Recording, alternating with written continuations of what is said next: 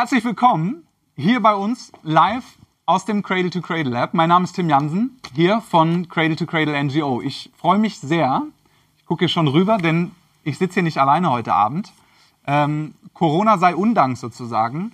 Haben wir uns ja dazu entschieden, hier ein Format äh, zu machen, was wir eigentlich sonst auch eben persönlich machen wollen. Mit dir, liebe Nina. Herzlich willkommen, dass du bei uns bist. Ähm, Vielen Dank. Ich strahle gerade wie so ein Honigkuchenpferd, weil ich so glücklich bin, dass diese Technik funktioniert. Ja, wir haben. es versaut, liebe Damen und Herren, wenn irgendwas schief geht. Tim war vorbereitet. Ich habe es nicht geschafft, diesen Computer in Gang zu kriegen, aber jetzt hat alles funktioniert. Ja, wir haben ja noch gar nichts davon erzählt, äh, wie wir heute Nachmittag hier gespitzt haben. Von daher, ähm, so oder so, das mit der Technik ist eine Herausforderung. Aber ich freue mich, dass wir ähm, heute Abend die Gelegenheit haben, hier im ähm, Lab Talk mit dir uns auszutauschen, eine Stunde lang über dich was zu erfahren, aber auch, dass wir beide miteinander zu Themen äh, der Nachhaltigkeit und vor allen Dingen von Cradle to Cradle sprechen. Und mhm. ähm, ja, liebe Nina, wir sind live jetzt auf YouTube und Facebook. Und ähm, so in einer halben Stunde, das ist die Idee für unser Talkformat ungefähr in der Hälfte der Zeit, ähm, können wir uns Zuschauerfragen reinholen. Das heißt, ähm, der Aufruf an alle unsere Zuschauer ähm, zu Hause ähm, auf YouTube und auf Facebook auf Slido, also www.sli.do,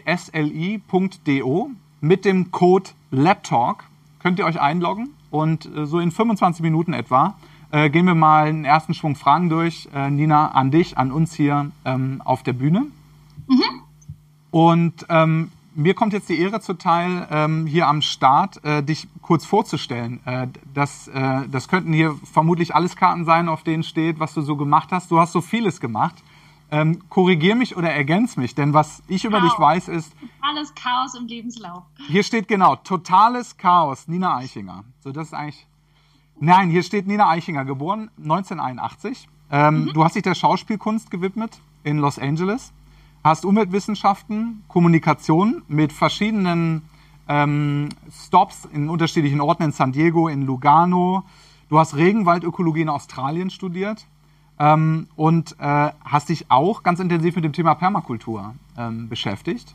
Mhm. Ähm, und du bist, äh, darüber freue ich mich besonders, auch Beirätin bei uns bei Cradle to Cradle NGO. Äh, trifft das schon mal so ganz grob, weil da gäbe es jetzt noch viel mehr zu sagen, glaube ich. Nein, das ist perfekt. Und hauptberuflich Moderatorin, das muss man sagen. Also die Schauspielerei, das waren immer nur so ein bisschen kleine klägliche Sachen. Moderation war dann der Hauptberuf. Ja, ich hätte fast gedacht, daher kennen dich viele unserer Zuschauer, denke ich mal. Du bist äh, als Moderatorin sehr bekannt.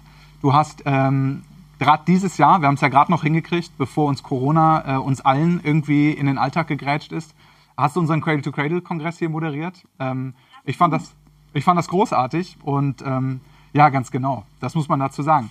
Du, ich würde einfach mal anfangen äh, mit einer Frage, die jetzt nahe liegt, weil eigentlich fände ich es schön, wenn wir direkt äh, nur über Nachhaltigkeit und Cradle to Cradle ähm, sprechen, aber Corona äh, ist einfach da und ähm, äh, ist in unser aller, aller, Leben gekommen. Bei dir ähm, im Süden, wie hier bei uns in Berlin. Ähm, erzähl doch mal, was, was macht jetzt Corona ganz konkret gerade mit dir? Du bist im Homeoffice, also wir lernen ja jetzt alle auch äh, in diesen ganzen Calls und heute hier auf der Bühne auch ein, auch ein Stück der, äh, des privaten Settings kennen. Ähm, was ist das für dich jetzt gerade für, für einen Einfluss mit Corona? ich muss ehrlich gestehen, also Homeoffice äh, kann ich mich nicht schimpfen. Ich habe das irgendwie so ein bisschen genutzt. Als Moderatorin wurden natürlich wahnsinnig viele Jobs abgesagt. Ähm, und dann, klar, könnte ich eigentlich oder sollte ich eigentlich noch ein bisschen mehr so arbeiten. Aber ich habe die Zeit jetzt so ein bisschen genutzt, ähm, ich sage die ganze Zeit, zur 60er Jahre Hausfrau zu morphen. Also mein Freund hatte Corona, deswegen waren wir sogar zwei Wochen beziehungsweise drei Wochen in Quarantäne. Ähm, und wir haben ehrlich gesagt jetzt einfach unglaublich viel gekocht. Ich habe, glaube ich, so viel geputzt wie noch nie in meinem Leben, weil ich habe hier einen dreijährigen und einen 40-jährigen Mann. Und das ist kein Spaß. Also es ist äh, die Mühlen der Zeit, das ist alles wieder zurück in den 60er Jahren, würde ich sagen, oder in den 50er. Ähm, aber jetzt langsam haben wir uns ganz gut eingegroovt, aber so richtig viel gearbeitet habe ich bis jetzt noch nicht, muss ich ganz ehrlich gestehen. Ich hatte echt nicht die Zeit. Ich hatte tausend Sachen, die ich jetzt machen wollte und wo ich dachte, Mensch, eben mal so ein bisschen technisch, Instagram so ein bisschen aufpimpen, keine Ahnung was und bin kläglich gescheitert am, äh, am Herd, so blöd gesagt, ähm, mit Hund und Kind und sonst was. Aber ich habe es eigentlich sehr, sehr gut getroffen, weil wir auf dem Land sind. Ähm, okay. Wir haben ja auch Pferde, also es könnte sehr, sehr, sehr, sehr viel schlechter sein. Ich wollte gerade sagen, wenn man in Instagram schaut, äh, was ich noch mal kurz vorher gemacht habe, dann stößt man erstmal auf eine Menge Pferde. Das heißt, das ist so ein bisschen das, äh, wo ihr Social Distancing zumindest äh, nicht genau. so sehr mit den Tieren machen müsst. Ähm, ihr, ihr seid auf dem Land. Genau, mein Alltag ist gerade eigentlich Hund, Pferd. Äh, wir haben Bäume gepflanzt hier und hatten jetzt das Problem, dass es bei uns wirklich wahnsinnig trocken, viel zu trocken ist für diese Jahreszeit. Das heißt, ich habe Tennisarm vom Gießkannen schleppen und jetzt sind wir gerade dabei, so ein System von Schlauchverlängerungen zu bauen, was irgendwie so vollkommen gestört ist, weil wir versuchen so über die Pferdekoppeln irgendwie das zu perfektionieren, was überhaupt nicht funktioniert. Aber ähm, das habe ich gerade jetzt eigentlich noch gemacht. Das war das, was ich jetzt noch am Schluss gemacht habe und habe wenigstens erfolgreich den einen Baum jetzt erreicht. Ähm, was bedeutet, das spart uns schon mal ungefähr acht bis zehn Gießkannen. Alles klar. Schon gleich ähm, privat wieder dabei. Effizienz und Effektivität, da wollen wir gleich noch drüber reden, Cradle to Cradle, äh, gleich in die Tat umzusetzen. Aber du hast, du hast was angesprochen, also ich kann das auch nur für, für uns und unsere Arbeit sagen das, was wir mit Cradle to Cradle NGO machen, das äh, weißt du selber ja äh, sehr gut, das findet überwiegend in der Öffentlichkeit statt. Und so geht es ja äh, dir auch als Moderatorin. Und ähm, natürlich ist das gerade einschneidend und deswegen machen wir auch diese Formate, um die Inhalte zu den Menschen trotzdem nach, nach Hause zu bringen. Weil eigentlich sind die Menschen ja oft, und das hätte ich auch viel lieber mit dir gemacht, das müssen wir dann nochmal wiederholen, wenn diese ganze Geschichte irgendwie äh, den nächsten Schritt erreicht hat. Ähm, weil eigentlich wollen wir das hier machen. Und eigentlich sind auch Leute, wir senden ja heute hier live aus dem Cradle to Cradle Lab in Berlin eigentlich ist das ja hier ein Veranstaltungsort. Da geht es ja eigentlich gerade darum, äh, nicht noch eine Telco zu machen, weil ich glaube, auch vorher haben wir schon recht viel digital gemacht, alle miteinander. Ich wollte sagen, das Gute ist natürlich, dass jetzt jeder so ein bisschen Cradle to Cradle lebt. Also, ähm, wie gesagt, bei mir auch die Obstbäume. Also ich leider bin ich total schlecht ausgestattet, weil bei uns die Wühlmäuse letztes Jahr zugeschlagen haben. Aber tatsächlich sieht es so aus, als könnten Obstbäume wohl auch ohne Wurzeln überleben. Also wir sind vollkommen begeistert, dass bei uns vier Bäume austreiben, obwohl die wirklich nichts mehr hatten, außer so einen kleinen Stumpen dran. Ähm, also es, es geht irgendwie auch anders anscheinend, aber wir sind weit weg von der Selbstversorgung tatsächlich wieder. Ja, ich glaube, da hat dir wahrscheinlich dein Studium äh, äh, Regenwald-Studium, äh, quasi Regenwaldökologie, äh, hat dir scheinbar da ja vielleicht ein Stück weit ähm, weitergeholfen.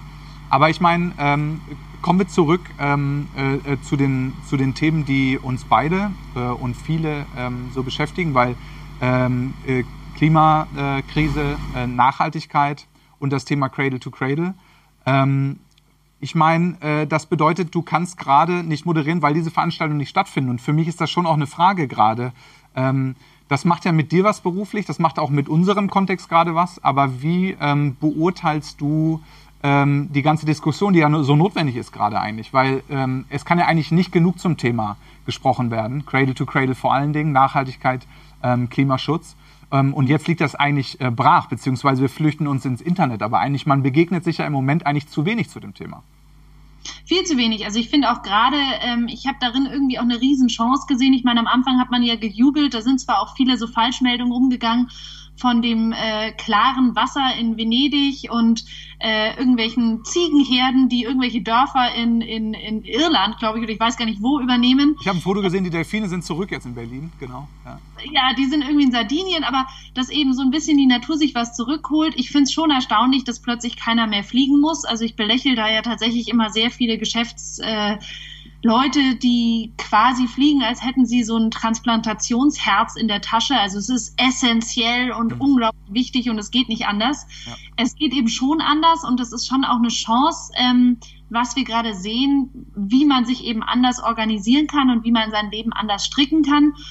Was so ein bisschen erschreckt, finde ich, ist jetzt, dass es irgendwie, wie du gerade sagst, diese Diskussion eigentlich nicht weitergeht. Also dass die Leute das so nicht ähm, nicht eins und eins zusammenzählen. Also woher kommt eigentlich dieser Virus? Der kommt von Wildtieren, die wir äh, irgendwie rausfischen, deren ähm, Lebensraum wir zerstören und deswegen treten diese Viren halt immer mehr in Menschen auf, weil die natürlich sich quasi einen neuen einen neuen Host suchen, wo sie überleben können. Und wenn wir natürlich alle umbringen, äh, was weiß ich, alle Gürteltiere oder alle Fledermäuse, dann versuchen die irgendwie zu überleben. Das heißt, sie springen über und dann haben wir das Ganze am, am Hals. Und das ist ja, weiß Gott, nicht der erste Virus und weiß Gott nicht die erste Pandemie, ähm, die so entstanden ist. Und das wird auch immer so weitergehen. Also das sagen ja diese ganzen Virologen und so sagen das seit Jahren. Ja. Wir müssen Lebensräume erhalten, wir müssen aufhören mit der Massentierhaltung. Und irgendwie, weiß ich nicht, geht es immer in ein Ohr rein und ins andere wieder raus und so richtig kommt es nicht an. Und ähm, das Ganze geht einher eben auch mit, dass wir nicht alle Ressourcen unendlich haben. Wir können eben nicht immer neue Lebensräume aufreißen oder zerstören, um irgendwas darunter oder darüber oder da drin rauszuholen. Und genau das müsste jetzt eigentlich unsere Stunde sein, sozusagen. Also das müsste das Thema sein. Und ich finde es so ein bisschen schade, dass ich das Gefühl habe, es geht eigentlich immer mehr natürlich wieder in dieses, ah, riesen äh, Angstthema und es wird alles immer spannender gemacht und, und immer mehr Angst eingejagt, statt dass man jetzt irgendwie produktiv mal damit umgeht und sagt, hey, schau mal, wie machen wir das jetzt gerade und wie, wie können wir das in Zukunft gestalten und was können wir eigentlich verändern und können wir das mhm. als Chance sehen, irgendwie auch ein bisschen zu uns zu kommen. Ja. An der Stelle nochmal den Hinweis an unsere Zuschauer, äh, slido, sli.do, ähm, eure Fragen mit dem äh, Eventcode Laptalk, L-A-B-T-A-L-K, Laptalk auf Slido.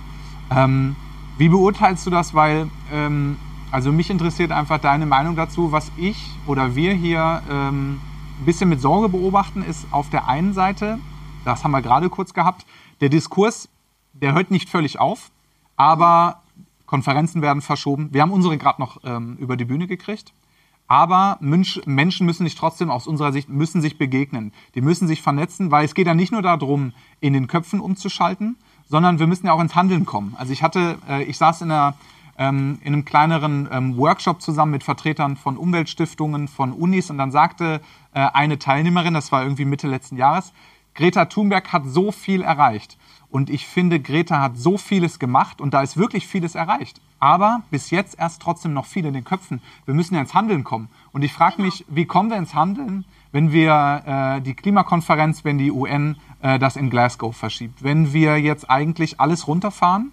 Social Distancing ist das eine, aber jetzt kümmern wir uns eben auch sehr stark nur um das eine Thema und das sorgt uns natürlich ein bisschen. Auf der einen Seite, wann können wir diese so wichtigen und eigentlich äh, oft auch eher unterrepräsentierten Themen wie Cradle to Cradle, aber auch das breite Thema Nachhaltigkeit. Wann können wir da Gas geben? Weil wir haben nicht mehr viel Zeit dafür und wir müssen da was tun. Und gleichzeitig, ähm, was sagst du zu dieser, ähm, zu dieser Haltung, diese Angstschiene? Wenn Leute jetzt sagen, äh, aus Corona und der Corona-Krise können wir viel lernen und man hat diese Bilder im Kopf aus Italien, aus Spanien, jetzt aus den, äh, aus den USA, das, was wir in China gesehen haben. Und das verursacht ja auch eine Menge Angst. Also ich frage mich so ein bisschen, wie können wir mit dem Thema nach vorne gehen, wenn wir sagen, wir wollen Cradle to Cradle, wir wollen Produkte, die gesund sind, die kreislauffähig sind, die, mit denen wir in eine Zukunft schauen können. Also eine, eine andere Form des Wirtschaftens, eine andere Gesellschaft. Und das dann aber gepaart mit Angst. Wie siehst du das? Ich finde es eben sehr schwer, weil natürlich, wenn man Angst hat, ich glaube, Angst immer nur als negativ darzustellen, ist auch gefährlich, weil ich glaube, man braucht Angst, um irgendwie mal auch in die Gänge zu kommen. Also wenn man so zurückgeht, was ist das für eine Emotion? Ich meine, das ist eine Emotion, die uns auf gut Deutsch den Hintern rettet, weil das ist die Emotion, die dich dazu bringt, wegzulaufen, wenn ein Tiger aus dem Gebüsch springt, jetzt mal so blöd gesagt.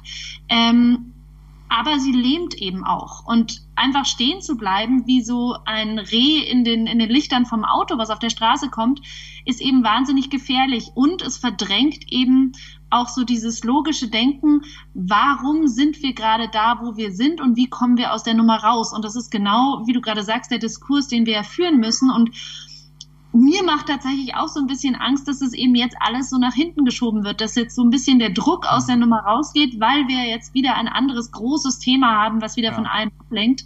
Und vor allem, weil man eben auch merkt, dass bestimmte Sachen nicht aufhören. Also ähm, in Amerika diese Pipeline, die Keystone Pipeline, die jetzt durchgedrückt werden soll, während eben Versammlungsverbote wegen Corona ähm, da sind, so dass sich quasi keiner mehr diesen Bauarbeiten entgegenstellen kann. Aber das geht ja auch weiter mit, wenn man schaut, wer kriegt eigentlich die Zahlungen, wer kriegt jetzt mhm. Notzahlungen. Mhm. Das sind Systeme, wo wir wissen, die in die falsche Richtung wirtschaften, wo wir eigentlich neu und umdenken ja. müssen. Und jetzt geht's wieder weiter in dieselbe Richtung. Und du denkst dir einfach nur, es kann doch nicht wahr sein, Leute, wir müssen doch jetzt es irgendwie nutzen ich würde mir wahnsinnig wünschen, dass wir alles schaffen und ich bin da selber auch noch so am Arbeiten dran, dass man so die Kraft, die in der Angst, Angst liegt, also dieses Adrenalin, dieser Push, dieses, ähm, ja, auch, auch diese Bereitschaft zu handeln, dass wir das irgendwie ins Positive umsetzen können. Also, dass wir wirklich unsere Beine jetzt mal in die Hand nehmen und das Rennen anfangen, aber eben in die richtige Richtung. Und ich glaube, da muss man Leute total anschubsen und das wird jetzt interessant, wie wir das schaffen, dass wir das verlinken. Weißt du, das ist nicht so, das ist nicht so quasi, ja, wir haben jetzt andere Probleme, jetzt kommt nicht auch noch mit dem Problem daher, sondern dass irgendwie diese, dieser Zusammenhang eben gefunden wird. Und das ist, wie man das genau hinkriegt, ähm, das ist eine gute Frage. Also wüsste ich auch gern. Wenn wir dazu eine Lösung hätten, wären wir beide, glaube ich, einen Riesenschritt weiter. Dann wären wir jetzt nur noch im Homeoffice sozusagen. Ähm, aber das ist das, womit wir jetzt gerade kämpfen müssen. Ja, definitiv. Also ähm, ich glaube auch, die Frage ist in der Tat, wie können wir eine Antwort auf diese Frage generieren, äh, wenn sich alles im Moment um diese eine Krise dreht und wir eigentlich vorher ja das Problem hatten, dass sich viel zu wenig um die anderen Krisen ähm, ähm, äh, gedreht hat. Wir haben ja auch gemerkt, ähm, wir sind ja mit Cradle to Cradle immer auch noch ein sehr tiefes Thema. Mhm. Ähm, da würde mich mal interessieren, wie du das gerade siehst, weil wir sind sehr spezifisch. Wir sagen, ähm, die Herausforderungen sind groß ähm, und bekannt. Äh, viele Leute leugnen das vielleicht oder engagieren sich nicht dafür. Aber alles, was wir jetzt unter Nachhaltigkeit zusammenfassen, ist jetzt nichts Neues. Wir nee. arbeiten ja hier und du ja auch als Beirätin. Bei uns im Beirat äh, gibt es ja Persönlichkeiten, die sich dem Thema seit 30, 40, 50 Jahren widmen. Wenn ich Ernst Ulrich von Weizsäcker treffe, ähm, da bin ich äh, völlig auf der einen Seite begeistert, was der für eine Energie ausstrahlt, aber gleichzeitig bin ich auch schockiert, weil der ist mit auf diesem Energielevel da schon seit Jahrzehnten jetzt dran und wir, du und wir hier, wir widmen uns diesen Themen äh, und das sind immer noch die gleichen Themen, more or less. So, es ist zwar viel erreicht worden, das würde ich auch niemals leugnen wollen, aber äh, wir haben immer noch viele dieser Themen ähm, auf der Agenda von ähm, Artenvielfalt ähm, und der äh, Auslaugung unserer Böden. Da wollen wir auch gleich nochmal drüber sprechen, Stichwort Permakultur. Und das sind so viele Themen bis zur Energieerzeugung. Natürlich gibt es auch Success Stories. Ich frage mich so ein bisschen, wie können wir es aus deiner Sicht schaffen, dass wir insofern auch gestärkt aus dieser Krise jetzt rausgehen, dass auch diese Klimadimension, die wir vorher vielleicht äh, krampfhaft durch Fridays for Future natürlich sehr präsent, das, das war gut letztes Jahr diskutiert haben, wie, wie können wir das Thema vielleicht auch ein Stück weit ändern, dass es nicht nur die reine Klimafrage bleibt, sondern dass wir uns auch den anderen wichtigen äh, Inhalten widmen können, weil nicht nur die äh, alleinige Frage der CO2-Emissionen ja für Cradle to Cradle jetzt eine Rolle spielt, sondern auch die Frage, wie funktionieren unsere Produkte, weil wir haben nun mal nicht unendlich Rohstoffe. Das heißt, wir müssen in irgendeiner Form ja diese Kreisläufe schließen und aus der Sicht von Cradle to Cradle geht das ja vom Design ähm, her. Und diese Frage aus unserer Sicht wird noch zu wenig in diesem Klimadiskurs eigentlich umfasst.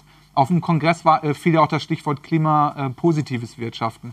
Also was, was denkst du, was müssen wir dafür tun, dass, wenn das alles wieder an den Start geht, dass wir gerade auf den Klimakonferenzen das Holistische angehen und sehen, mit dem Klima hat es auch zu tun, dass wir unsere Rohstoffe in den Kreis bringen.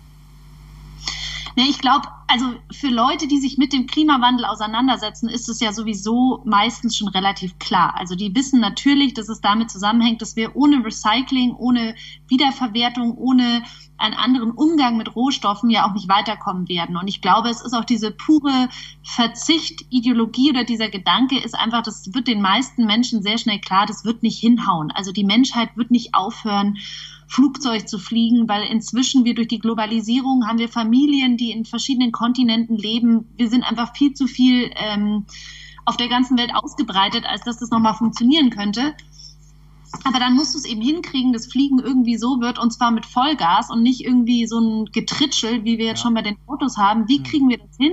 Nicht Vollgas. so ein bisschen optimieren, sondern im Grunde äh, genau. von A nach B kommen, nochmal neu denken und immer diese zwei Schritte vor und wieder einen Schritt zurück, weißt du? Also ich meine, dann hatten wir irgendwie super benzinsparende Autos, haben sie uns alle gefreut, dann haben sie die Motoren in größere Autos reingebaut, die dann genauso viel verbraucht haben wie ein kleiner und das war dann die Erfolgsgeschichte, dass jetzt jeder einen fetten fahren kann, der irgendwie, also es ist irgendwie so ein bisschen crazy und ähm, die Verbindung eben herzustellen, dass dir auch klar wird, dass die Krise, in der wir jetzt gerade sind, die ja tatsächlich wirklich die meisten Menschen betrifft, dass das wirklich auch mit dieser Klimakrise, also dass das zusammenhängt. Ich glaube, dieser Link ist ganz, ganz wichtig, weil sich da zum ersten Mal Leute dann wirklich auch angesprochen fühlen. Das Problem bei einer Klimakrise ist einfach, dass wir Menschen, wir brauchen ja irgendwas, was wir anfassen können. Wir brauchen irgendwas, was uns wehtut, was wir sehen, was wir, was wir spüren. Sonst, sonst ist es sehr, sehr schwer, sein Leben zu verändern. Und das Problem beim Klima ist, du hast halt ein paar wärmere Tage, ein paar kühlere. Ja, es ist weniger Schnee, aber das geht so schleichend. Und deswegen ist es natürlich für die meisten Leute überhaupt nicht greifbar. Jetzt hast du aber sowas wie die Krise jetzt, die ja wirklich jeden eins zu eins betrifft, einfach in seinem Lebensstil. Und wenn man diese Verbindung jetzt hinkriegt, dass man wirklich kapiert, dass das einhergeht und dass davon noch viel mehr kommen wird, genau wie Dürren und andere Katastrophen, dann glaube ich, ist schon wieder so ein Stein mehr, weil vielleicht ist es jetzt wirklich dieses Konkrete, was wir gebraucht haben, was jetzt gerade da ist. Und im Übrigen, du sprichst da, also traurigerweise ist ja so eine Art Running Gag, du hast da gerade was angesprochen, äh, weil Running Gag für mich ist unter anderem, das regelt der Markt so. Das ist jetzt der Joke, wenn diese Maske 15 ja. Euro kostet. Ne?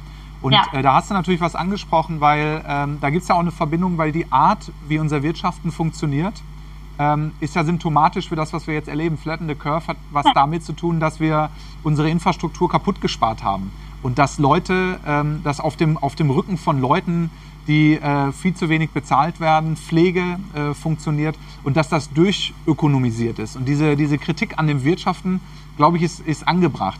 Ich glaube nicht, dass das eine per se eine Kritik, also aus, aus unserer Sicht muss das nicht eine Generalkritik am Markt sein. Aber der Markt funktioniert ja genau an dieser Stelle nicht. Wir, wir haben die Beispiele, ähm, wo äh, Unternehmer heute sagen, äh, ich habe einen Recycling-Kunststoff, ich will daraus eine Flasche herstellen und ich muss den Recycling-Kunststoff, wenn ich einen Sekundär, also einen recycelten äh, Kunststoff am Markt kaufe, dann ist der teurer als der frisch hergestellte, weil auf das sogenannte Virgin Material, auf Rohölbasis, da wird keine Steuer erhoben. Das heißt, äh, wir reden viel von Markt und der soll das regeln. Wir sehen ja, wie das gerade klappt. Aber genau an der Stelle versagt der Markt, wenn eigentlich das äh, bevorzugte Produkt, da wo wir die Materialien wiederverwenden, wenn das in, in dem Moment teurer ist, obwohl ja natürlich die ganzen Folgekosten äh, der, des, des Rohstoffverbrauchs das überwiegen würden. Genau an der Stelle funktioniert ja unser System so nicht, wie es funktioniert. Nee, ist eine Katastrophe und deswegen ist es auch so wichtig. Ich glaube, das ist auch eines der Hauptthemen in der Landwirtschaft, dass du endlich wieder zurück zu dem wahren Preis gehst und eben nicht durch eine Subvention. Also wenn du jetzt weiter subventionierst, dass irgendwie Fleisch eingeflogen wird aus Argentinien und weil das subventioniert wird, ist es viel günstiger wie ein Steak von dem Bauern, der hier nebenan ist. Ja dann machst du natürlich immer die Landwirtschaft und auch den Markt in Anführungszeichen kaputt. Also das ist, äh, wir müssen irgendwie zurück zu einer zu einer Echtkalkulation von Preisen und da muss auch mit eingerechnet werden, wie viel Sauerei du machst, weil natürlich eigentlich musst du ja das aufräumen oder das auch wieder sauber machen, was du gerade tust. Und wenn das natürlich nie mit einkalkuliert wird, dann ist immer der, der die größte Sauerei macht, der Gewinner. Ich meine, ähm, wie, wie, schätzt du das ein? Du, du moderierst ja viel äh, eben in diesem ganzen Nachhaltigkeitsbereich. Äh, mhm. Äh, wie hast du, wenn du die Situation vorher einschätzen sollst? Weil ich glaube, äh, es zeichnet sich ja jetzt so ein neues Narrativ ähm, ab äh, vor Corona, nach Corona. Wir wissen noch nicht genau, wie das nach sein wird, aber es gibt ja. Man hat keine Ahnung, wie das nach sein ja. wird, weil ich finde, man hat ja auch noch keine Ahnung, wann nach sein wird. Also, das weißt sowieso. Du, ist das jetzt im Sommer? Ist das nächsten Winter? Wann ist eigentlich nach Corona? Ich glaube, das wird uns noch eine ganze Weile begleiten, die Nummer. Ja, leider, leider wird das so sein. Was, ähm, wie, wie hast du das vorher wahrgenommen, äh, diese, diese Denkweise darüber, dass es eigentlich andere Modelle braucht? Also wie, beurteil, wie beurteilst du das aus deiner Sicht? Wo stehen wir denn in der Debatte heute? Ich habe eben den Eindruck, um nochmal auf den Punkt zurückzukommen, auf das Thema Klimakrise, da haben wir Land gewonnen, also CO2-Emissionen und so weiter, da ist letztes Jahr viel passiert. Es hätte sicher noch mehr sein können, aber ähm, das war ganz gut schon, denke ich. Ähm, auf unseren Themen, wo stehen wir da heute? Also wo würdest du sagen, äh, äh, vom Level her, ähm, wo, wo rangieren wir da und äh, was muss aus deiner Sicht im Zweifel noch passieren? Also was mich tatsächlich die letzten Jahre wirklich auch ein bisschen frustriert, ist, dass ich seit Jahren jetzt, wie du gerade sagst, also ob beim Green Tech oder sonst was, wahnsinnig tolle Innovationen sehe. Ich sehe Produkte, ich sehe ähm, Ideen, wo du wirklich denkst, wow, jetzt haben wir es geschafft, jetzt, weißt du, jetzt geht's um die Kurve, jetzt wird jeder nur noch das kaufen, weil das ist ja das Beste. Und wenn du das jetzt wirklich Cradle to Cradle Certified so hinkriegst, dann wird ja keiner je wieder einen anderen Kunststoff nehmen oder was auch immer. Und was mich dann tatsächlich unglaublich frustriert, ist, dass viele von diesen Ideen und viele von diesen Produkten gefühlt einfach in der Versenkung verschwinden. Weißt du, so, wo du denkst, was ist denn jetzt los? Also so diese Breite, dass man sagt, so, ach komm, im Durchschnitt haben die meisten Leute jetzt so ein Cradle-to-Cradle-Produkt zu Hause. Genau, siehst, du siehst sie einfach nicht mehr. Also diese ganzen Ideen, die ausgezeichnet wurden, über die wir geredet haben, über denen wir als Fachjurys gesagt haben, Mensch, das ist doch, das ist so toll, das wird alles revolutionieren. Und dann hörst du eigentlich nie wieder davon. Man muss echt sagen, im letzten Jahr, das hat mir unglaublich viel Hoffnung gegeben. Ähm, deswegen bin ich Greater und auch der ganzen Fridays for Future Bewegung so unglaublich dankbar, weil die haben so einen Schwung wieder in die Sache gebracht. Mhm. Und man hatte plötzlich wirklich das Gefühl, hey, der Stein fängt an, so ein bisschen ins Rollen zu kommen. Und ich war ähm, zum Beispiel Anfang vom Jahr auf der ISPO. Das ist die große Sportmesse in München. Das war für mich das tollste Jahr, dass ich da war. Ich war so begeistert, weil es gibt seit Jahren da so einen, einen grünen Preis für Produkte, die eben nachhaltig sind, die Cradle to Cradle oder recycelt oder die eben so herausstechen, weil sie eine Nachhaltigkeit haben. Und dieser Preis wird immer ganz groß verliehen. Und dieses Jahr hatten wir bei neuen Produkten teilweise in bestimmten Kategorien, weil jedes einzelne Produkt eben wirklich nachhaltig und also Riesenmarken wie Adidas haben plötzlich mhm. irgendwie Jacken, wo sie alles rausgenommen haben, was du nicht Cradle to Cradle wieder weiterverwenden konntest, etc. Und ich stand wirklich so da und dachte so, oh mein Gott, es ist endlich wahr geworden, weißt du, so mein Traum, es bewegt sich wirklich endlich was. Und das hat mir unglaublich viel Hoffnung gegeben und ich habe ähm, wirklich so ein bisschen Paranoia und ich denke mir gleichzeitig, nein, nein, nein, das darf jetzt einfach nicht passieren. Wir müssen jetzt alle diese Krise nutzen und nicht um das auszubremsen, sondern wir bremsen gerade, damit die breite Masse reflektieren kann. So sehe ich das. Wir müssen es jetzt schaffen, dass jeder diese Zusammenhänge checkt und dass wir das wirklich vorwärts schieben können. Wir haben ein riesen Movement jetzt auch gerade, was so nicht social, also Social, Distance, Social Distancing, aber nicht ähm, zwischen uns ein Distancing, also dass man zusammenhält. Du hast dieses Buy Local. Das teilen jetzt tausend Leute, die davor nie irgendwie da so dran gedacht haben, dass man jetzt irgendwie den Bauern nebenan unterstützen sollte und jetzt plötzlich sagt jeder, hey, Buy Local, buy bei deinem, bei deinem kleinen Eckhändler und ich kaufe meine Bücher, da ist jetzt ein Büchertaxi, der Blumenladen hat plötzlich kleine Tulpen zum selber abschneiden davor. Also es passiert ja schon gerade sehr viel und ich glaube dadurch natürlich auch in den Köpfen und in diesen Trends, die die Leute setzen. Und und ich hoffe total, dass sich das jetzt manifestiert und dass wir das mit raustragen können und dann wieder mit vollem Momentum reinstarten können und das anschieben können. Ja, absolut. Ich würde sagen, wir zwei vertiefen das Thema gleich nochmal miteinander, weil ich habe ja versprochen, dass wir ungefähr nach einer halben Stunde auf die Zuschauerfragen kommen. Deswegen würde ich da gleich äh, einsteigen. Bevor wir das machen, noch einmal der Hinweis an alle ähm, Zuschauer da draußen. Vielleicht seid ihr bei uns schon aktive Mitglieder. Man kann äh, uns unterstützen als Fördermitglied oder als ähm, ehrenamtlich Aktive. Wir haben über 800 Aktive deutschlandweit in mehr als 50 Initiativen. Man kann unseren Kongress besuchen, man kann auf unsere Akademie kommen, man kann hier in das Cradle to Cradle Lab kommen. Ihr merkt, das ist der kleine Werbeblock. Von daher, wir können unsere Arbeit nur machen, wenn ihr uns unterstützt. Ehrenamtlich, das heißt ideell, aber auch äh, mit einer Spende. Von daher, wenn euch das gefällt, was sagst du? Wenn, wenn du jetzt gerade schon Werbung machst fürs Lab, also muss man ja einmal sagen, hinter dir, das finde ich ja das Allertollste, diese grüne Wand hinter dir ist tatsächlich keine Plastikdeko. Die leuchtet von alleine, das sind äh, kleine Organismen, die das... Nein, die sind tatsächlich alle am Leben, das ist eure Klimaanlage. Das sind echte Pflanzen und eure Klimaanlage, die quasi eure ganze Luft frisch halten. Und du musst aber jetzt einmal das Rätsel lösen, weil du sitzt so provokativ in der Ecke und man sieht die ganze Zeit einen Tisch mit dieser Decke drüber. Die, hinter dir diese so. Werk äh, Nina, das ist äh, geil. Äh, das, den siehst nur du. Was, echt? Ja, den siehst nur du. Also das, es wird ein, äh, ein never-ending Geheimnis bleiben. Unsere Zuschauer äh, sehen, sehen was anderes, ja. Weil Aber ich sehe dich immer groß und denke mir, wieso hat er dieses Bild so ausgewählt, dass man immer diese Lackpass mit dem Buch drüber sieht. Ey, Nina, du, du crasht hier meine Spendenansage. Das ist in deinem Interesse. Du bist auch bei uns mit dabei. Also, was die Nina sagen wollte, die Nina wollte wollte aufklären hinter und vor, was du sitzt, weil man so leicht irritiert ist. Wirklich, es ist ein großartiges Lab und es ist ein großartiger Verein und man kann bei euch auch unglaublich viel erfahren und es geht tatsächlich in jede Richtung. Das muss man auch mal sagen. Also ob ihr jetzt gerade zum Baumarkt geht, weil ihr euer Haus renovieren wollt, ob ihr den Garten bepflanzt, ob ihr neue Sportschuhe braucht oder eine neue Trinkflasche. Tatsächlich gibt es all diese Produkte schon Cradle to Cradle Certified, weil es da draußen Menschen gibt, die sich den Kopf darüber zerbrechen, wie man ein Produkt macht, so dass am Ende quasi wieder was Besseres oder das Gleichwertige wieder rauskommt. Und das alles habt ihr zusammengetragen, ihr führt diese Menschen zusammen und ihr treibt diese Prozesse und das ist großartig.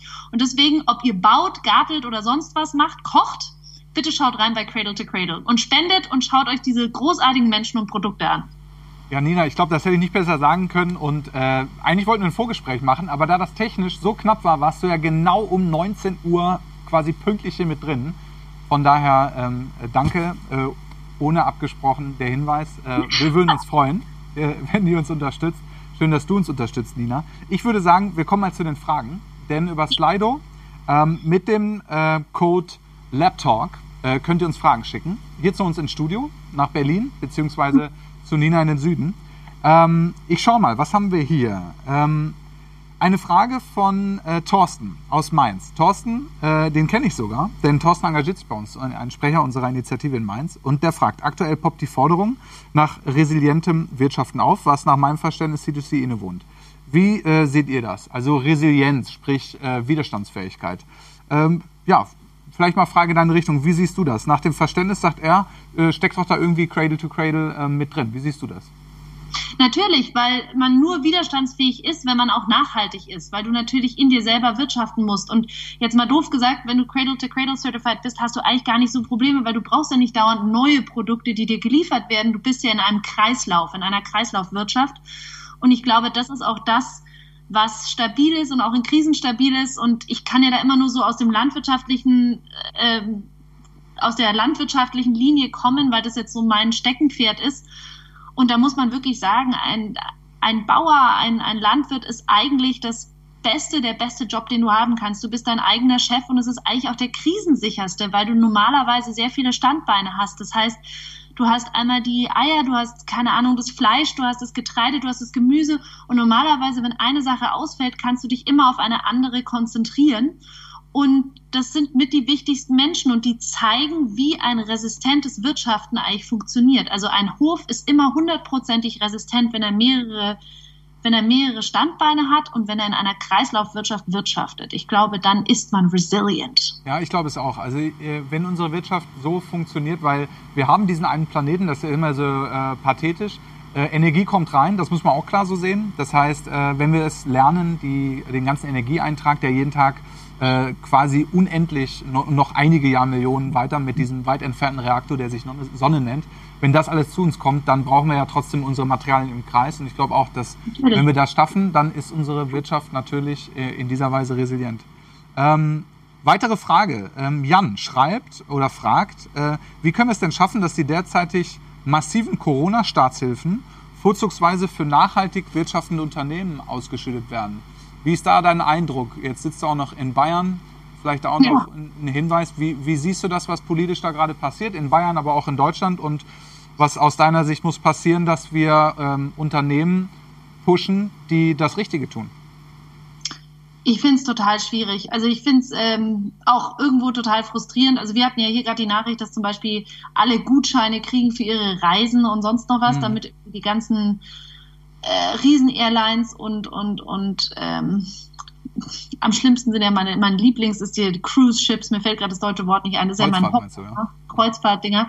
Ich sage nicht, dass die alle pleite gehen sollen, um Gottes Willen, da hängen viel zu viele Jobs auch dran und das muss man alles und natürlich müssen die unterstützt werden, aber man muss schon auch schauen, wie man das Geld jetzt ausgibt. Und ich finde, dass man das jetzt eben wieder vom kleinen Mann, der eine Flugreise gebucht hat und der jetzt eh schon kaum einen Job hat und kein Geld verdient und äh, seine Urlaubstage mhm. eingelöst hat, weil er seine ganzen Kinder betreut, ja.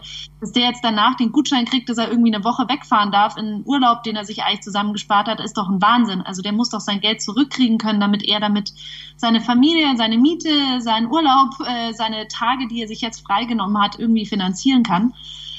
Und ich finde es sehr schwierig, dass man das jetzt wieder so gestaltet, in vielen Richtungen von Wirtschaften, wo ich das Gefühl habe, super, es geht einfach genau wieder zu den Großkonzernen und es trifft genau wieder nicht die kleinen Unternehmen. Und mhm. wir müssen wirklich schauen, dass wir die stärken, die richtig wirtschaften und vor allem auch diese kleinen Unternehmen, die wir so dringend brauchen, die kleinen Läden und Restaurants und, und, und vor allem auch unsere Landwirte, ey, lass uns das irgendwie hinkriegen und nicht die fetten Konzerne, die uns irgendwie das andere Zeug wieder reinspülen. Ja, letztlich ist ja auch eine Forderung von unserer Seite oder äh, eine, der, ähm, eine der wichtigen Diskussionen ist im, im Grunde, ähm, oder ich werde oft gefragt, fangen wir so rum, dass Leute sagen, wo haben wir den größten Hebel? Und ähm, entweder äh, kann man sagen, beim Produzenten setzen wir an, beim Konsumenten, das machen wir beides viel als Cradle-to-Cradle-NGO. Ähm, aber es wird auch immer wieder die Frage gestellt, äh, was können wir politisch an Rahmenbedingungen machen? Wir hatten ja vorhin auch schon die Diskussion nach den echten Preisen. Und ich glaube, wenn wir das schaffen würden, ähm, weil die Frage ist jetzt, äh, wo werden diese Staatshilfen investiert? Ja. Und dann ist natürlich auch die Frage, äh, diese Staatshilfen, jetzt Corona-bedingt, an was für Unternehmen fließen die? Wie bewerten wir eigentlich Unternehmenserfolg? Und ein Unternehmenserfolg, sei das jetzt finanziell gemessen, wäre besser, wenn wir die gesamten Kosten abbilden würden. Oder wir brauchen vielleicht auch ein ganz neues Verständnis von Unternehmertum, von unternehmerischem Erfolg. Und ich finde das gerade interessant. Das würde mich mal interessieren, wie du das wahrnimmst.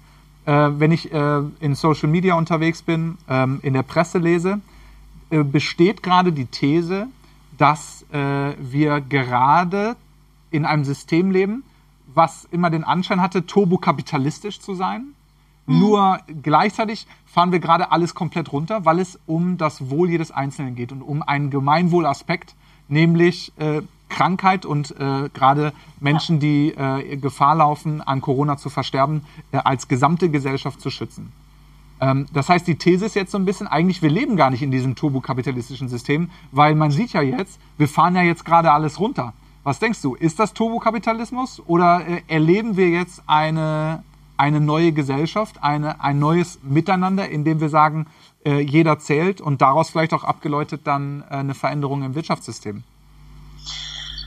Nee, das ist ja die Hoffnung, die ich auch habe, dass man eben dieses Miteinander, dass das jetzt so gestärkt wird und dass man jetzt eben so merkt, dass man das braucht und dass das das Wichtige ist, dass das irgendwie wirklich eine Veränderung hervorruft. Ob wir das tatsächlich wirtschaftlich, also wer, man kann ja nicht sagen, dass wir nicht im Kapitalismus leben, nur weil wir jetzt gerade runterfahren. Ich meine, das Problem ist ja tatsächlich, dass dadurch auch ähm, wirklich Dinge natürlich jetzt genau wieder Leute getroffen werden, die nicht getroffen werden sollten. Weißt du, also es ist jetzt wieder so blöd gesagt, die, die oben stehen beim Kapitalismus, die sind jetzt ganz entspannt und garteln. Äh, und irgendwie äh, der, der eh schon sich äh, den A aufgerissen hat, sein Leben lang und eben in diesem kapitalistischen System weiter unten steht, der kriegt ja jetzt nochmal auf den Deckel. Und dass man das schafft, das jetzt zu wenden, ähm, fände ich ganz, ganz wichtig. Und es ist jetzt eigentlich die Stunde, der Politiker, weil sie jetzt, äh, wie du gerade sagst, die Chance haben, Rahmenbedingungen zu setzen. Mhm. Die Frage ist nur, ob sie den Mut haben werden, das jetzt durchzuziehen. Vielleicht auch ich die Zeit. Die Augenringe werden immer, äh, immer tiefer. Ich meine, im Moment ist sehr viel Krisenbewältigung. Da frage ich mich auch, wie kann man eigentlich aus dieser Krisenbewältigung vielleicht auch nach vorne gestalten?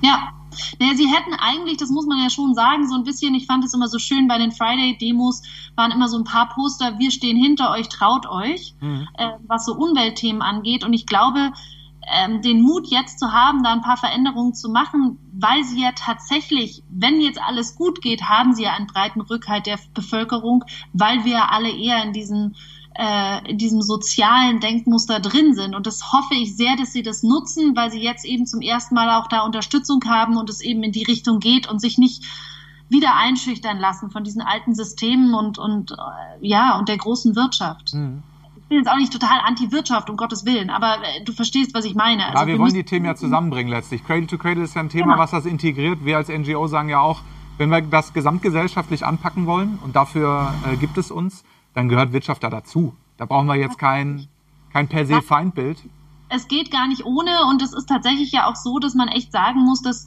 viele Betriebe, die extrem erfolgreich sind, jetzt schon sehr nachhaltig wirtschaften. Es ist halt, es sind meistens jetzt eher so mittelständische Betriebe, aber die gehen auch hoch und wenn wir das weiter in der Zukunft tragen, dann kannst du genauso groß ein großer erfolgreicher Betrieb oder ein, ein Wirtschaftssystem sein, was eben nachhaltig wirtschaftet, um Gottes Willen. Kommen wir nochmal zurück zu unseren Zuschauerfragen. Äh. Nochmal vom Großen äh, ins Kleine beziehungsweise Persönliche. Die Frage äh, an dich. Nachhaltigkeit mit Kind, Nachhaltigkeit im Job bezogen auf Reisen, Mode und so weiter. Äh, wie setzt du das persönlich um, ist eine Frage, die hier gestellt wird. Wie setze ich das persönlich um? Ähm, beim Job ähm, kann ich ja nur so von mir persönlich dann oder versuche ich von mir persönlich auszugehen. Das bedeutet, ich benutze eigentlich zu 90 Prozent die Bahn. Also ich fliege nicht mehr innerdeutsch ähm, oder sehr, sehr selten. Wenn es, also zumindest habe ich mir die goldene Regel gesetzt, dass ich, wenn nur eine Strecke fliege, das muss ich irgendwie hinkriegen, weil das kann jeder. Weil selbst wenn es sechs Stunden Zug ist, kannst du es in einem Tag machen, indem du in der Früh hinfährst, dann den Job machst und dann halt, wenn du wirklich zurück musst, dann zurückfliegst. Aber dann hast du es trotzdem mit einer Zugfahrt geschafft. Meistens mache ich es mit zwei Zugfahrten. Das entschleunigt wahnsinnig. Also ich finde es jetzt tatsächlich auch inzwischen sehr positiv. Ähm, Klamottenmäßig ist es natürlich so eine Sache, aber das Gute ist, ich leihe ja sehr oft Klamotten. Das mhm. heißt, ich muss die auch gar nicht kaufen, was okay. eigentlich in Anführungszeichen nachhaltiger ist. Ich versuche tatsächlich auch zu ähm, Unternehmen und zu Modeleuten zu gehen, die nachhaltig wirtschaften. Das ist gerade für so die Red Carpets Looks noch nicht so einfach. Das muss man echt sagen. Also so diese Jeans Looks und jetzt langsam auch so in die Business Richtung kann man sich da ganz gut durchwursteln. Der Homeoffice Look, sprich äh, die, die Der geht total nachhaltig. Der geht super und da schaue ich auch wirklich und ich bin ein riesengroßer Secondhand Fan. Also man muss Cradle to Cradle Pyjamas seit letztem Jahr. Da fällt mir das wirklich? gute Stichwort ein. Ähm, äh, wer Jogginghose trägt, hat die Kontrolle über sein Leben verloren. Ach cool, Pyjamas kannte ich noch nicht, das werde ich mir gleich mal anschauen.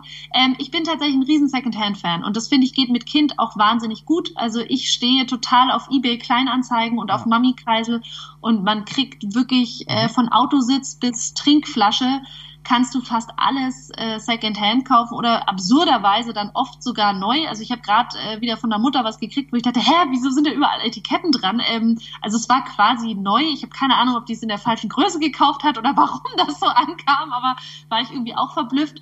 Ähm, also so versuche ich mich da ruhig zu wursteln. Wir sind ja auch vegan und das mache ich auch mit dem Aha. Kind. Okay. Ähm, zumindest zu 90 Prozent.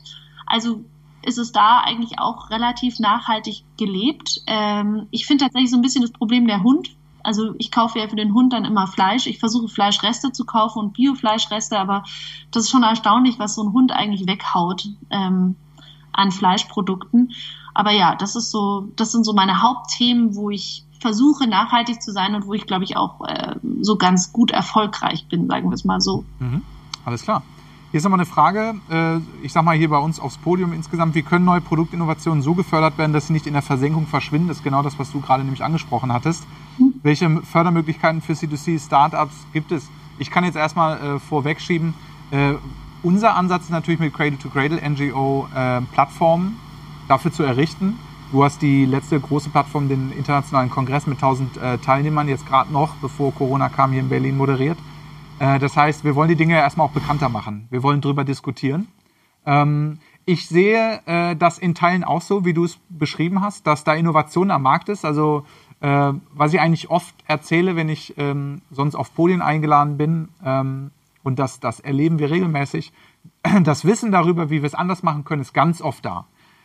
Aber wir erleben es dann in seltenen Fällen, also nicht in seltenen Fällen, aber in zu wenigen Fällen, sage ich mal, dann äh, richtig erfolgreich am Markt. Das heißt, äh, dieses Risiko in der Versenkung zu verschwinden oder auch, wenn ich jetzt an große Textilplayer, die jetzt Cradle to Cradle umgesetzt haben, denke, trotzdem auch immer wieder nur mit gewissen Kollektionen. Und dann frage ich mich auch, finde ich das jetzt wieder im Handel, finde ich das bei denen online und so weiter, wann geht's weiter?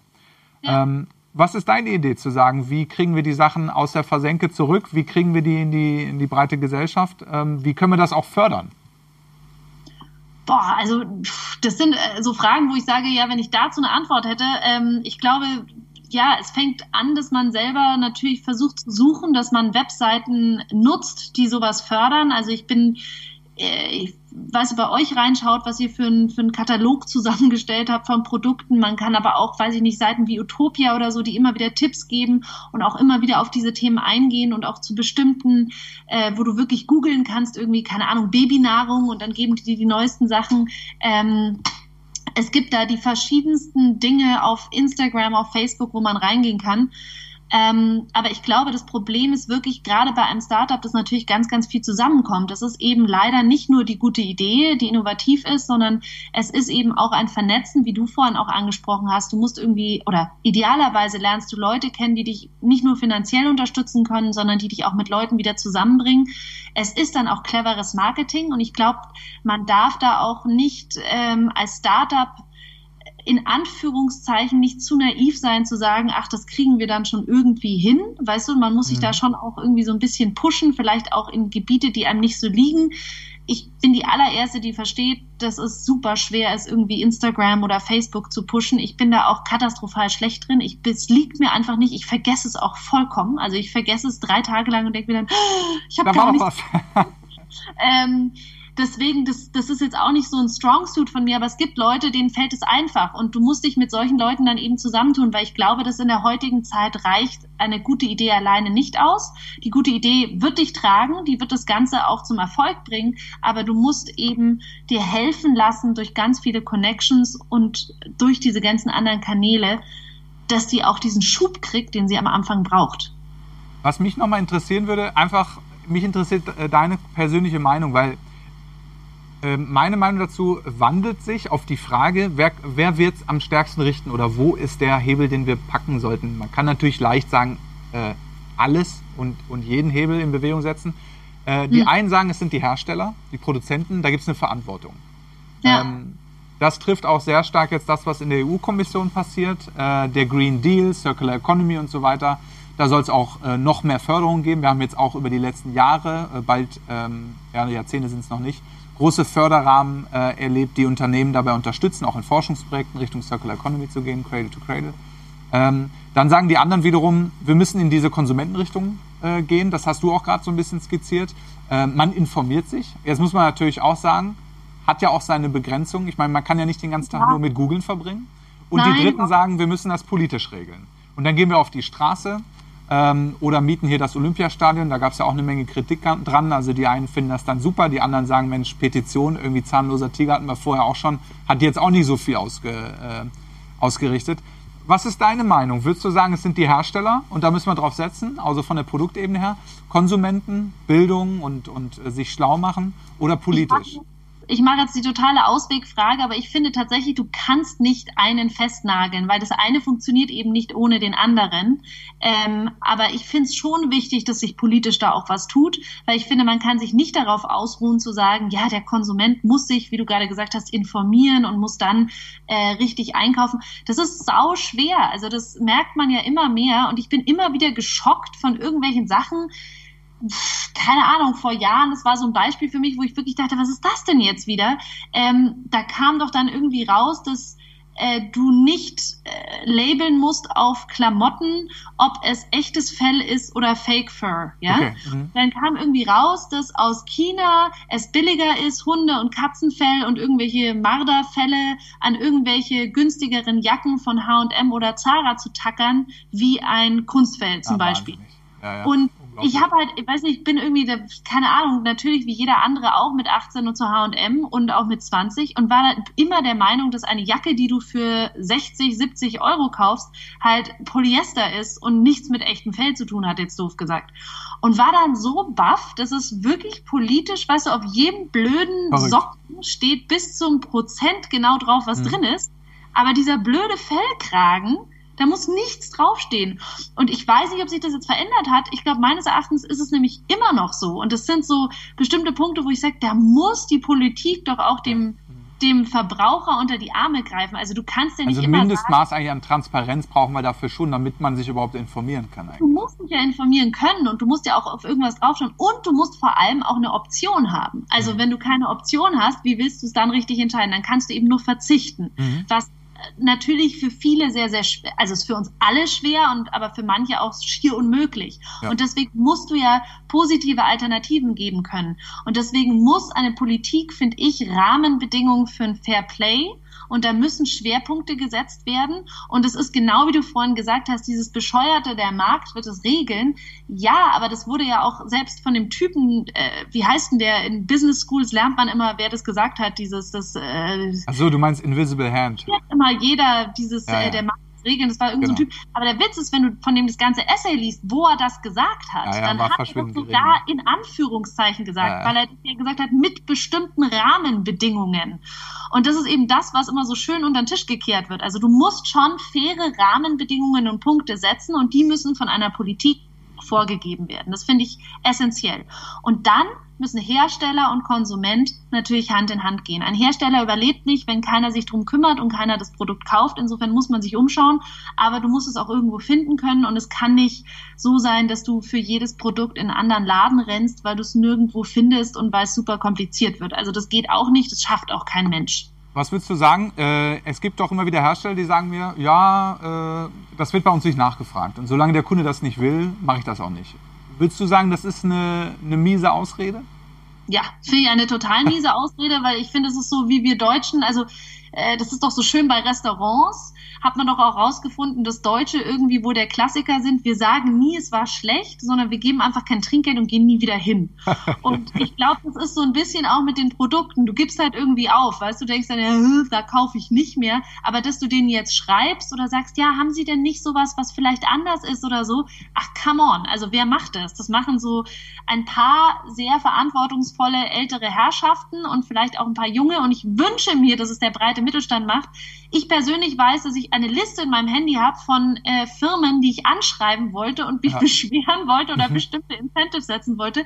Und ich schiebe es und schiebe es und schiebe es, weil man natürlich irgendwie dieses Hinsetzen und diese E-Mail schreiben, das ist sowas, was einfach schwerfällt und was man eben nicht dauernd macht. Und dann bist du einer und dann sagen sie, ja, es hat eigentlich nur eine nachgefragt. Also, dass das eine breite Masse wirklich anspricht und sagt, ich hätte gern dieses und dieses Produkt.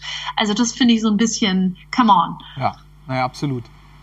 Äh, wenn ich auf die Uhrzeit schaue, wir sind ähm, schon relativ fortgeschritten, deswegen möchte ich es nicht verpassen. Die Sonne bei mir auch weg. Ja, ja, also ihr seid ja sowieso dann noch später dran im Süden. Äh, von daher hast du noch ein bisschen mehr Sonne genossen als wir hier.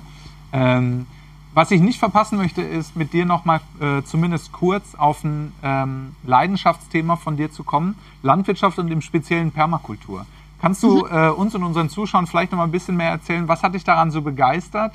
Dich äh, mehr mit dem Thema Permakultur zu beschäftigen. Vielleicht sitzen auch ein paar Leute, die eine kurze Einführung nochmal brauchen, was man unter Permakultur versteht.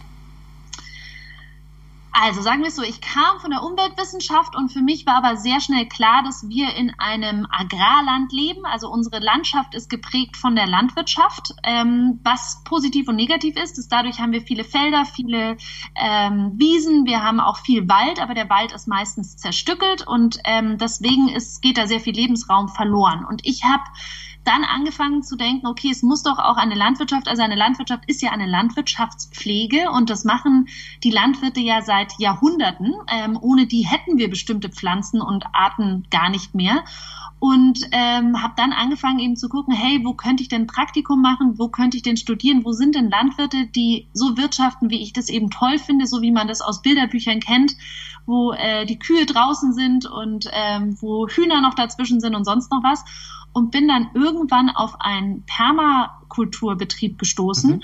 Weil da tatsächlich gerade was die Tiere angeht, dieses Bullabü-Bild, was man so selber als Kind hat, ähm, wirklich gelebt wird, weil die eben äh, Permakultur ist eine Form des ökologischen Landbaus und die leben das wirklich, dass alles eine Kreiswirtschaft, äh, eine Kreiswirtschaft ist und dass alles ineinander fasst und dass du keinen Abfall hast und dass du eigentlich mit der Natur arbeiten sollst und alles, was übrig bleibt oder was da ist, als Chance nutzen sollst. Und ähm, um so ein Tierbeispiel zum Beispiel zu geben, was mich total fasziniert hat, die haben zum Beispiel einen Hühnerstall, aber die haben keine elektrische Tür, die zugeht und die stressen sich aber auch nicht, dass sie jetzt schnell, schnell beim Sonnenuntergang da sind, um zuzumachen, weil die haben im Hühnerstall einfach noch ihre Schweine unten drin. Mhm hat jetzt mehrere positive Aspekte. Erstens, kein Fuchs und kein Marder geht in einen Stall, wo ein Schwein unten drin schläft. Da mhm. haben die viel zu viel Angst. Dadurch sind die Hühner sicher. Du hast nicht den Stress, dass du schnell zumachen musst und was weiß ich.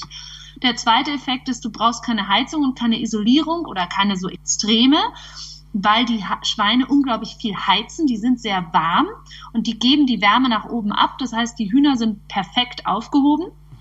Du hast auch wieder alle zusammen. Die Schweine wühlen viel um, davon profitieren wieder die Hühner und die Schweine nutzen sie wiederum, statt zu pflügen. Also der sagt, warum sollte ich pflügen? Wieso gebe ich Benzin aus? Warum äh, mache ich mir den Stress? Der steckt einmal so einen kleinen Zaun rum, schmeißt zwei Hände voll Mais dahin und dann lässt er deine, seine zehn Schweine da drauf und dann kann er drei Tage später, ist das umgepflügt sozusagen, dann treibt er die aufs nächste Feld und kann da ansehen. Also die sehen in allem eine Chance und kein Problem. Also ein Schwein, was wühlt, dann sagt man, wie kann ich das Wühlen nutzen? Und ähm, wie kann ich das machen, dass ich weniger Arbeit habe und mit der Natur zusammenarbeiten kann? Und das Faszinierende ist, dass da wirklich Höfe rauskommen und Landschaften, mhm. wo du das Gefühl hast, dass alle und jeder davon profitiert. Also es ist so, man kann alles essen, man kann alles machen, du hast alle Tiere um dich rum und du hast irgendwie das Gefühl, es ist so dieses Bauernhofparadies, was man sich immer vorgestellt hat. Ja, okay, und das äh, verstehe ich. Das merkt man dir auch an, das hat dich begeistert. Äh, wo steht aus deiner Sicht die Permakultur jetzt gerade, wenn man so die gesamte Diskussion über die Landwirtschaft betrachtet? Ich glaube, dass ökologischer Landbau wirklich im Kommen ist. Ich glaube auch, dass das unsere große Chance ist in Deutschland. Und ich glaube, ähm, dass man den Mut haben muss, diese Agrarwende jetzt voranzutreiben. Ich finde es wahnsinnig hinderlich, wie sich der Bauernverband verhält, weil es einfach für die Landwirte ein Problem ist. Wir haben ein unglaubliches Bauernsterben. Die Bauern sind die Buhmänner der Nation. Weißt du, jeder Städter schimpft, keiner hat mehr eine Ahnung, wo was herkommt das ist echt frustrierend und die machen eigentlich einen unglaublich guten Job. Deswegen sollten wir unsere Landwirte unterstützen und wir sollten ihnen aber auch den Rückhalt geben und den Mut und jetzt eben auch die Finanzierungen, dass sie umstellen können. Weil ganz ehrlich, die sind durch dieses System in eine wahnsinnige Enge getrieben. Wir mhm. haben seit Jahren denen nur Förderung gegeben, EU-Förderung, nicht nach, wie sie schön land, äh, wirtschaften, sondern wie viel Kühe sie haben. Das heißt, die meisten Bauern, um den neuen Stall zu finanzieren, haben gesagt, okay, dann nehme ich nochmal 40 Kühe mehr. Und jetzt haben wir die ganze Zeit diese Skandale, wo irgendwie ja. du sagst, um Gottes Willen, ja. wie der Tierleid und sonst was. Das ist schrecklich. Ich finde das auch schrecklich. Ich finde es auch furchtbar. Aber du musst ja auch irgendwie von diesem Schwarz und Weiß wegkommen und dir schauen, wieso sind die da? Wie sind die da gelandet? Und warum sind sie da gelandet? Weil sie ununterbrochen arbeiten. Die Milchpreise gehen trotzdem immer mehr runter. Das heißt, du musst immer mehr aus deinem Tier rausholen. Du kriegst dann nur wieder Förderung, wenn du dich wieder vergrößerst. Das heißt, du denkst, okay, bevor ich pleite gehe, dann behalte ich nochmal 40 Kühe. Dann hast du plötzlich irgendwie 150 Kühe, die du aber alleine bewirtschaftest, wo du irgendwann überhaupt nicht mehr hinterherkommst. Und dann ist es wie so ein Moloch und so ein Kreislauf, wo du in die Tiefe gerissen wirst. Mhm. Und das müssen wir doch eigentlich uns hinstellen und sagen, hey, wie können wir zusammenhalten? Wie schaffen wir es in Städten wirklich Systeme aufzubauen, wo Produkte von Landwirten gekauft werden? Wenn uns der Landwirt die Garantie gibt, dass er so und so wirtschaftet, zahlen wir das und das dafür und benutzen das auch und gehen eben nicht irgendwie in Aldi und kaufen uns das billige irische oder was weiß ich, argentinische sonst was Fleisch. Also ich kriege da mal einen totalen Hass, weil bei mir immer jeder sagt, das ist ein Luxusproblem und dann sehe ich die Leute, die irgendwie, keine Ahnung, Ahnung, Audis, BMWs fahren und den fetten Weber-Grill und äh, noch ein süßes Reihenhäuschen und was weiß ich, aber nee, es ist echt ein Luxusproblem. Es können sich nicht alle leisten, dass du teures Fleisch kaufst. Ja, whatever. Also ich meine, ihr habt halt ein iPhone und ein Auto und sonst noch was. Also ja, ja, es ist eine Frage der Prioritäten, sicher. Ja, dass die Wurst nichts kostet. Und im Endeffekt ist es wirklich ungesund, jeden Tag Fleisch zu essen. Das ist einfach ein Fakt. Absolut. Selbst die Ärzte, die sagen, esst Fleisch, sagen aber bitte nicht jeden Tag. Ja, das ist Maßen. eben, was man mit, ähm, es ist ein Genussmittel, wo auch ein paar gesunde Stoffe drin sind, natürlich. Aber man soll es eben nicht jeden Tag reinhauen. Und insofern sollte es okay sein, wenn man es genießt und am Sonntag grillt und dann ist es was Besonderes oder am Samstag oder auch einen schönen Braten macht. Aber dann kann man dafür auch Geld ausgeben und, und wenn, schmeckt auch anders. Und wenn wir zurückkommen zu diesem Punkt, äh, den richtigen Preis am Markt zu sehen, dann würde sich auch diese Landwirtschaft nicht lohnen, denn sie laugt die Böden aus. Wir verlieren unseren Phosphor beispielsweise. Wir schließen an so vielen Stellen den Kreislauf nicht. Ich glaube, das ist auch nochmal wichtig an der Stelle wir haben schlechtere Nitratwerte ja. in unserem Grundwasser, wie ungefähr, also ich glaube, wir sind das vorletzte Land, das Schlich, äh, Schlusslicht der gesamten EU. Das ja, muss man sich geben, weißt du, das fortschrittliche Deutschland mit seiner Supertechnik und sowas, das ist echt peinlich. Und die brummen uns jetzt auch bald wirklich richtige Strafsummen auf, weil wir haben mit dafür gekämpft, dass diese Regeln da sind. Und jetzt brechen wir sie einfach ununterbrochen. Und dann stellen wir uns hin und sagen, ja, geht nicht anders, mhm, ja, und was weiß ich. Also man muss da jetzt mal mutig rangehen aber tatsächlich bitte, bitte die Landwirte auch mitnehmen. Also ich finde, es ist immer dieses eine oder das andere. Es ist dann immer diese totale Verteufelung der Landwirtschaft, wo ich auch sage, du, wir würden alle hier nicht sitzen und nicht stehen, wenn es unsere Landwirte nicht geben würde, ja. weil wir brauchen die einfach, um Essen auf dem Tisch zu haben. Also so so einfach sollte das in unseren Hirnen auch funktionieren.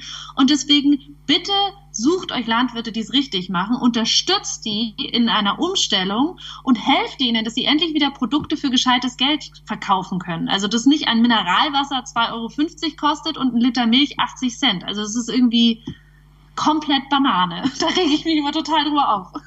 Also man äh, kann das, glaube ich, äh, hier äh, selbst durch die äh, Internetverbindung spüren, wie sehr du für das Thema brennst. Nina, äh, ich würde sagen, wir kommen zum, zum Schlusspunkt. Ähm, es ist schon kurz nach acht. Wir wollten oh. uns eine Stunde Zeit nehmen. Es geht so schnell, ich könnte das jetzt noch den ganzen Abend mit dir machen. Äh, gleichzeitig ähm, würde ich dich bitten, vielleicht noch absch zum Abschluss einen Ausblick zu geben oder einen Wunsch oder was du uns mitgeben möchtest für unsere Arbeit mit Cradle to Cradle. Wenn wir daran denken, diese Krise wird bewältigt sein irgendwann.